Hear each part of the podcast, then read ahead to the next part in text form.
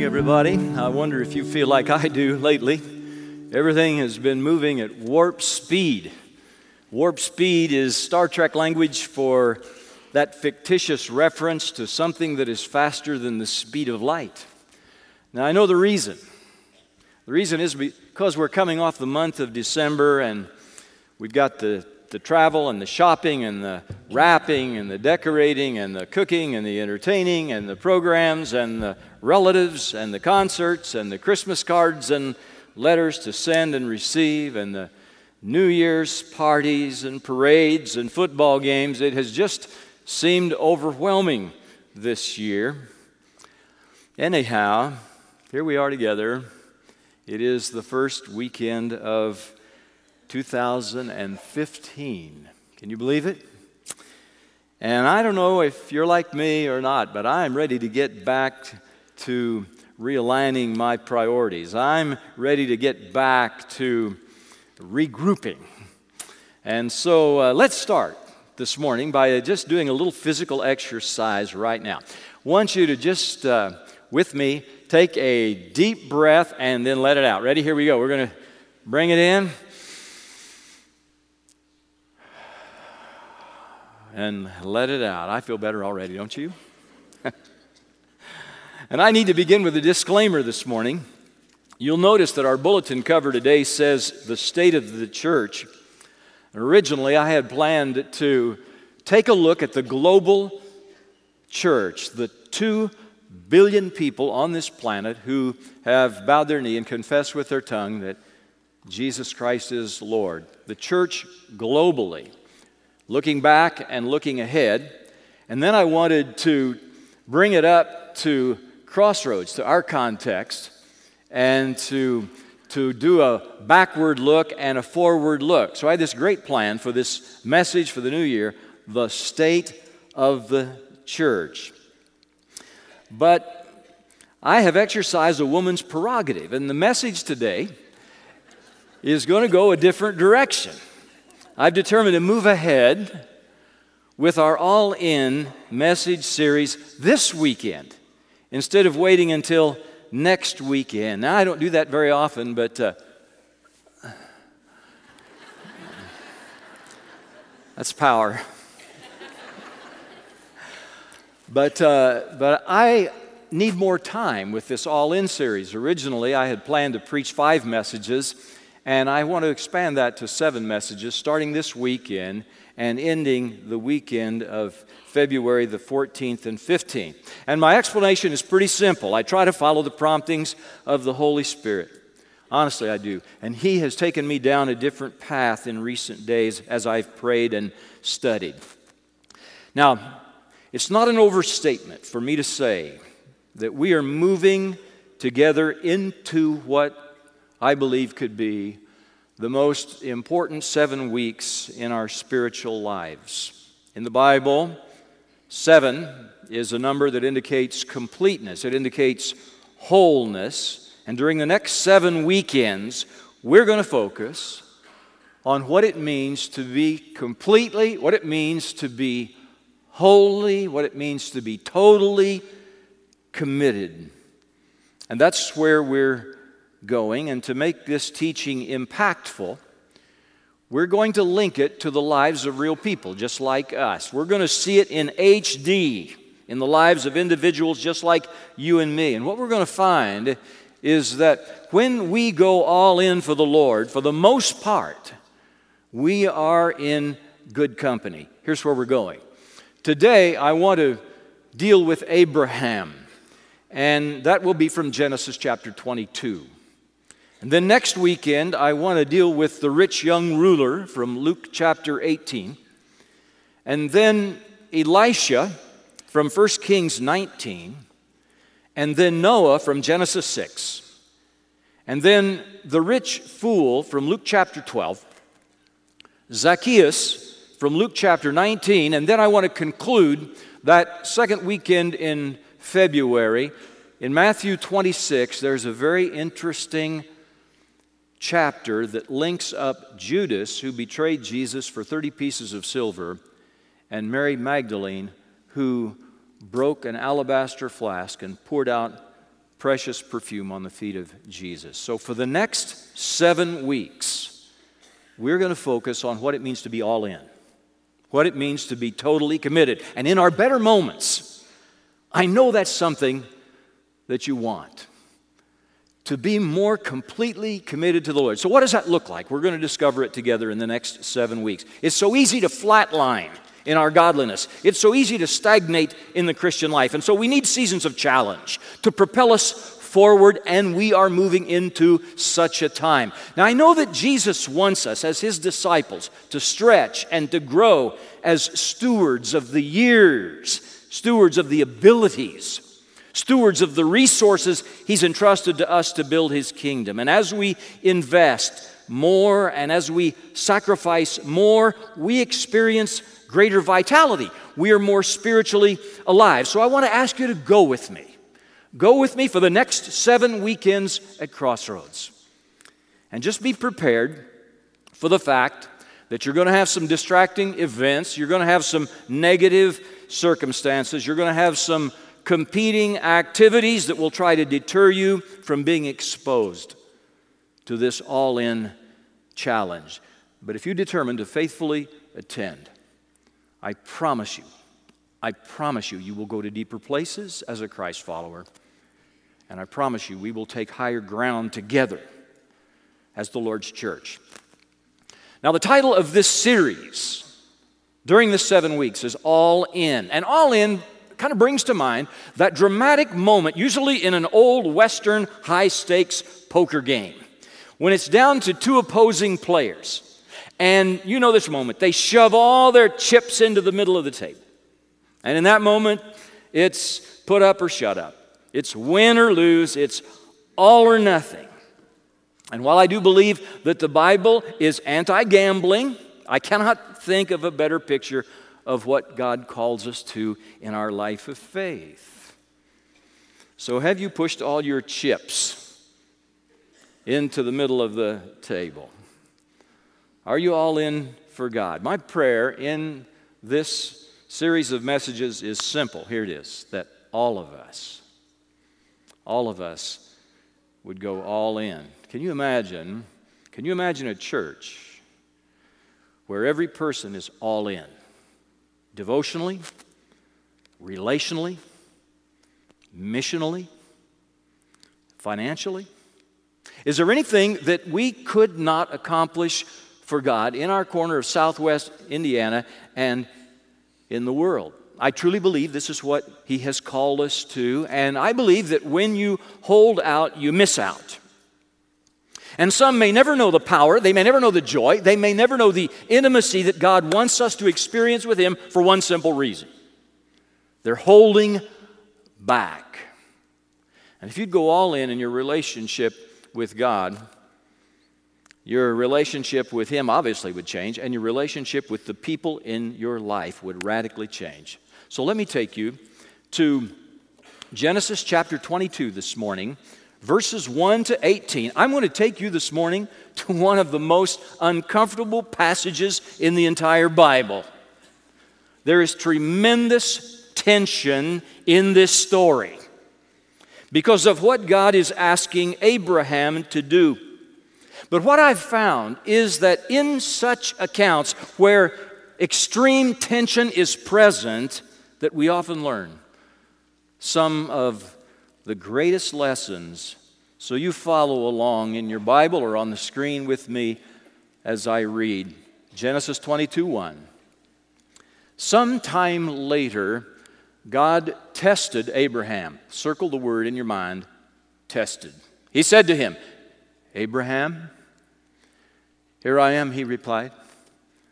Then God said, Take your son, your only son Isaac, whom you love, and go to the region of Moriah. Sacrifice him there as a burnt offering on one of the mountains I will tell you about.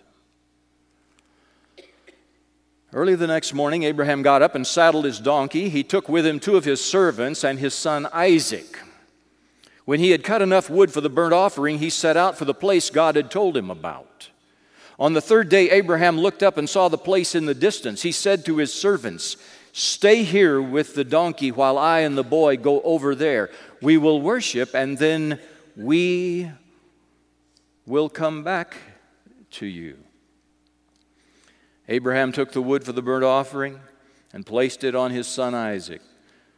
Then he himself carried the fire and the knife.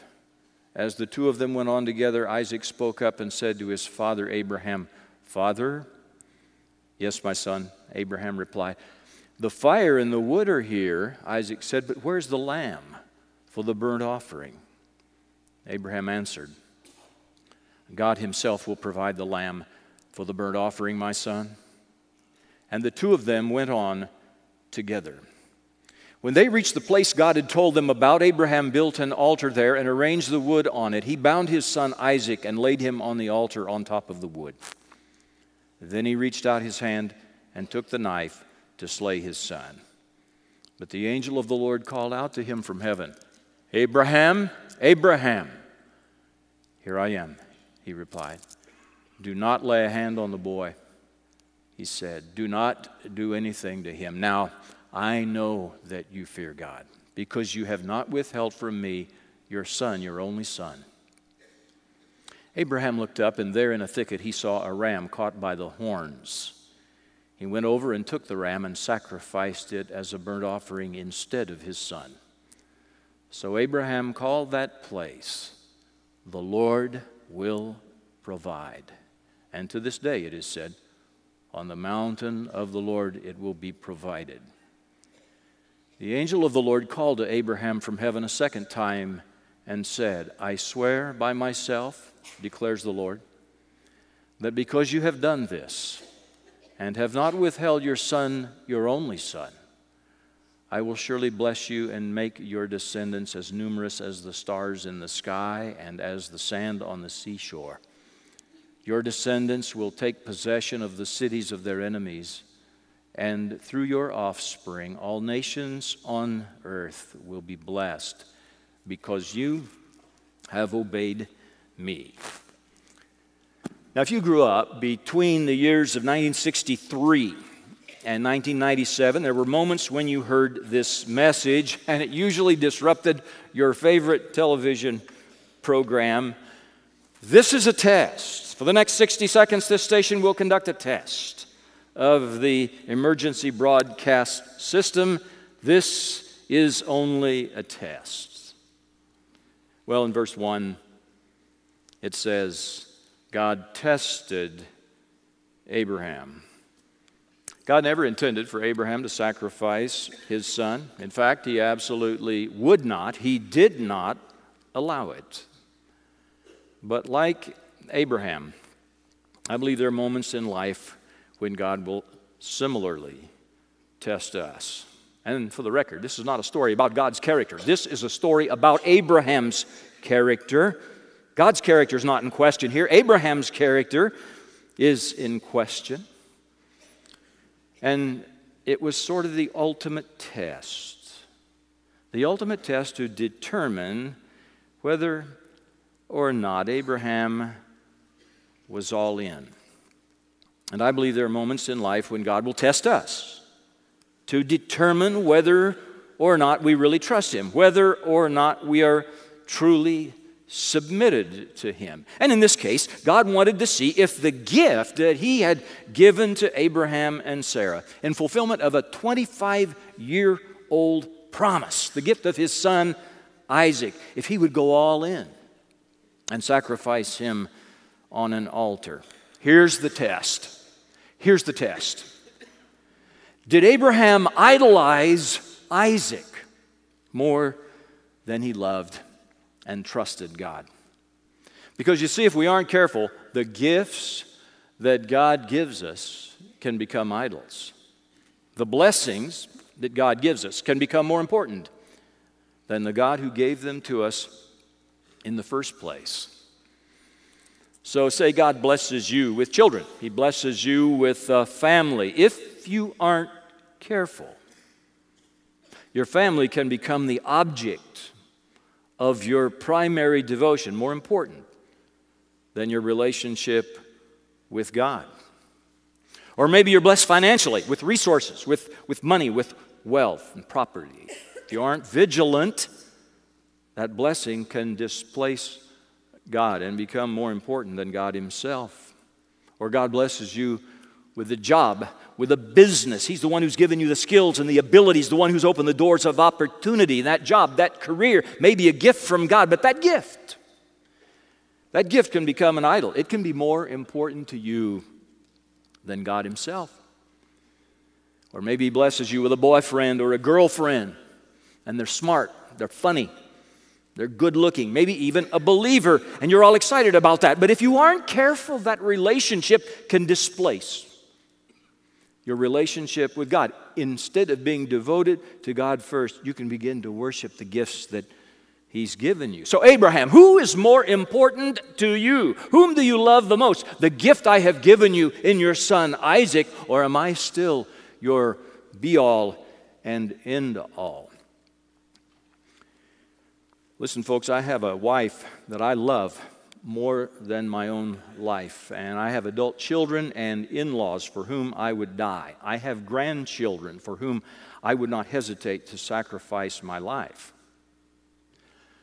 So I can tell you that for Abraham, it would be for me to be told to personally, physically sacrifice the life of one of them?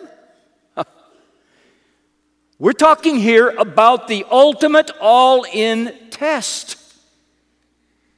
And while I'm sure it won't be taking a life, I am sure that there will be moments. There will be moments in your life when God will test you to determine if you're all in. New York Times bestselling author Mark Batterson tells about one of his all in tests. He was finishing his freshman year at the University of Chicago. He was a Pearl major, P E R L. That's an acrostic for politics, economics, rhetorics, and law. This is a third ranked university in the country at that time. And his hard work in high school had paid off. He had earned a 4.15 GPA. He only had one B during all his high school years, all the rest were A's. As a freshman, he also became a starter for the University of Chicago basketball team with a full ride academic and athletic scholarship. Mark Batterson thought his life was perfect. He was going to college for free at one of the most expensive and one of the most reputable universities in the nation.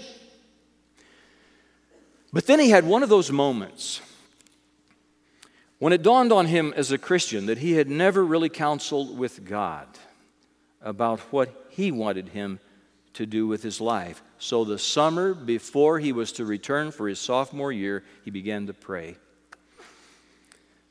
Father God, what do you want for me? What do you want from me? And he got up early one morning to take a prayer walk, and out in the middle of the country, he strongly sensed God's calling on his life to become a pastor. It was a moment of dynamic tension. He thought to himself, God, how can you be calling me to give up this incredible blessing that you have given to me? Longer story shorter, Mark transferred to Central Bible College in Springfield, Missouri for his sophomore year, and he finished there.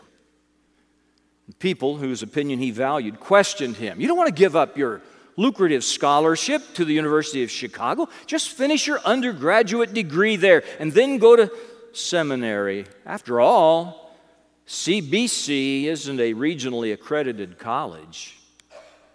But Mark looks back on that decision as one of the greatest decisions he's ever made. Here's his conclusion in his own words You aren't giving up anything if you're walking in the will of God you have not sacrificed a thing. Now, why is it we're hesitant to go all in? Why are we reluctant to lay everything on the altar, to push all our chips to the center of the table? Fear. That's what it is. Fear is what keeps us from going all in. There's a part of us that thinks God is going to tell us to go somewhere we want to go, He's going to tell us to do something we don't want to do. And there is the fear that somehow our lives are going to be just the opposite of what we dreamed of, just the opposite of what we'd hoped for. Listen to Mark Batterson's own words he said, as pastor of National Community Church in Washington, D.C., I love what I do. I would do what I do for free. I don't mind getting a paycheck, but I would do it even if my living was not supplied. I would not want to be any place else doing anything else with anyone else. And it all goes back to my all in moment. What he's saying is there's no reason to fear this idea that somehow God is going to lead us to do something that is going to be to our detriment is a fallacious idea. There's every reason to risk counseling with the Lord about your life, listening to the Lord as He gives clarity, exercising your faith in God. Is it a risk? I suppose it is, but risking is exhilarating.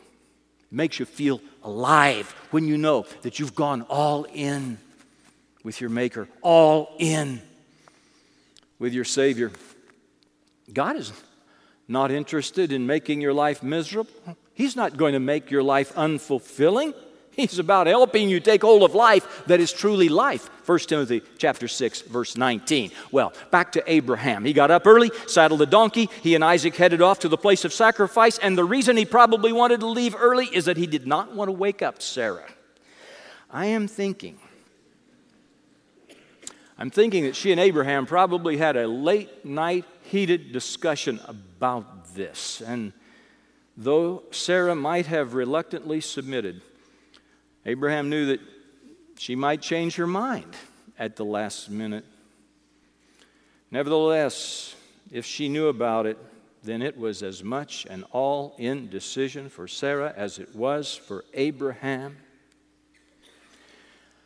And what about Isaac here? He's often seen as kind of a passive player in this drama, but that changes when you understand that he was a young adult. His father is over a hundred years old. So who would have prevailed in a physical struggle here? Abraham was long past his prime as the wrestling champion of the family. And according to Jewish tradition, Isaac submitted to the sacrifice. It is believed that he said, Father, bind my hands and feet. The urge to live is so strong that when I see the knife coming at me, I may flinch involuntarily. I beg you, bind me. So it's not just a story about Abraham going all in, but Sarah and Isaac going all in as well. You see, you never know how your total commitment, when you're totally committed to God, you never know how that's going to affect the people around you. It's not just about you, it's about how your life can influence others for God. And when you go all in, you never know how God is going to multiply and magnify the impact of your devotion, your obedient faith. Then we come to that dramatic moment. When Abraham reaches out his hand, he took the knife to slay his son. And this is the moment when you close your eyes. This is the moment when you turn your head away. But as Abraham raises the knife, God intervenes. Do not lay a hand on the boy, don't do anything to him. Now I know that you fear God because you have not withheld from me your son, your only son. And Abraham looked up, and there in the thicket he saw a ram caught by its horns. He went over, he took the ram, he sacrificed it as a burnt offering in place of his son Isaac, and Abraham called that place, The Lord will provide. So Abraham's devotion to God, his total commitment, was rewarded. Earlier, he, he had said, you remember, he said, I and the boy will go over there, we will worship, and then we will come back to you. Abraham had the faith that God would provide. He didn't understand how, but he believed that somehow, some way, God would provide, and he did. And here's what I learned about God in the process we often focus on his character and we overlook his personality. He loves to provide, often in dramatic ways. Why did he wait 400 years to free the Hebrew slaves?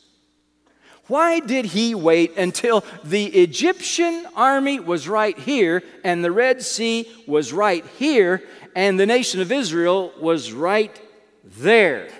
Why did he wait until that moment? Why did he wait till Daniel was cast into the lion's den? Why wasn't he freed miraculously the night before? Why did he wait till Shadrach, Meshach, and Abednego were in the fire? Here's why because he wants to test his people to demonstrate to the world and to succeeding generations, including our own generation, how his people trust him and how he rewards that trust. So, how much do you trust God? Enough to put your Isaac on the altar. If God prompted you to quit your job, your profession, to put that on the altar, to change careers, would you, would you be willing to do it? We've had people in this church through the years, many people who have made that all in decision. If God prompted you to give a substantial gift of the assets you've accumulated throughout your life, to put it on the altar, to give generously to something He impressed on your heart, would you be willing to do it? Listen, it's not that God wants to take these things away, but it's the test of whether you're willing, down deep in your heart, to give them up. That's the issue. That's what it means to be all in. So, this morning, the first weekend of 2015, is there something you need to put on the altar before God? Is there something you need to be willing to sacrifice to God? When we're all in, when we make a sacrifice, that's when we will see Him step up and provide, often at the last minute. But he'll provide a ram in the thicket. He is Jehovah Jireh, the Lord who will provide. And the truth is, if you're holding out, then you're, you're missing out. Do you notice the language in our text today? The angelic messenger said to Abraham, Now I know you fear God because you have not withheld from me your son, your only son. These words should jog our memories to recall another place in Scripture where someone else sacrificed their only son. Do you see the significance, the prophetic significance of this Old Testament event? It foreshadowed another sacrifice that would take place in almost the same location a few hundred years later. Here's what I know for sure God is not holding out on you and me. 20 centuries ago, Jesus Christ went all in. He went to the cross. He died in our place. He did not hold anything back. The testimony about Abraham giving his son, his only son, is the same testimony we read about our Father God in John 3:16, for God so loved the world, he gave his one and only son he went all in, all in for you and me, and we're called to go all in for him. So, the very test that Abraham passed, a test that we cannot even begin to imagine, a parent being willing to sacrifice a child. God the Father has chosen this act as the supreme demonstration of love for us in the person of his Son, Jesus. So I conclude this morning God is all in. The question is are we all in? Will you stand with me?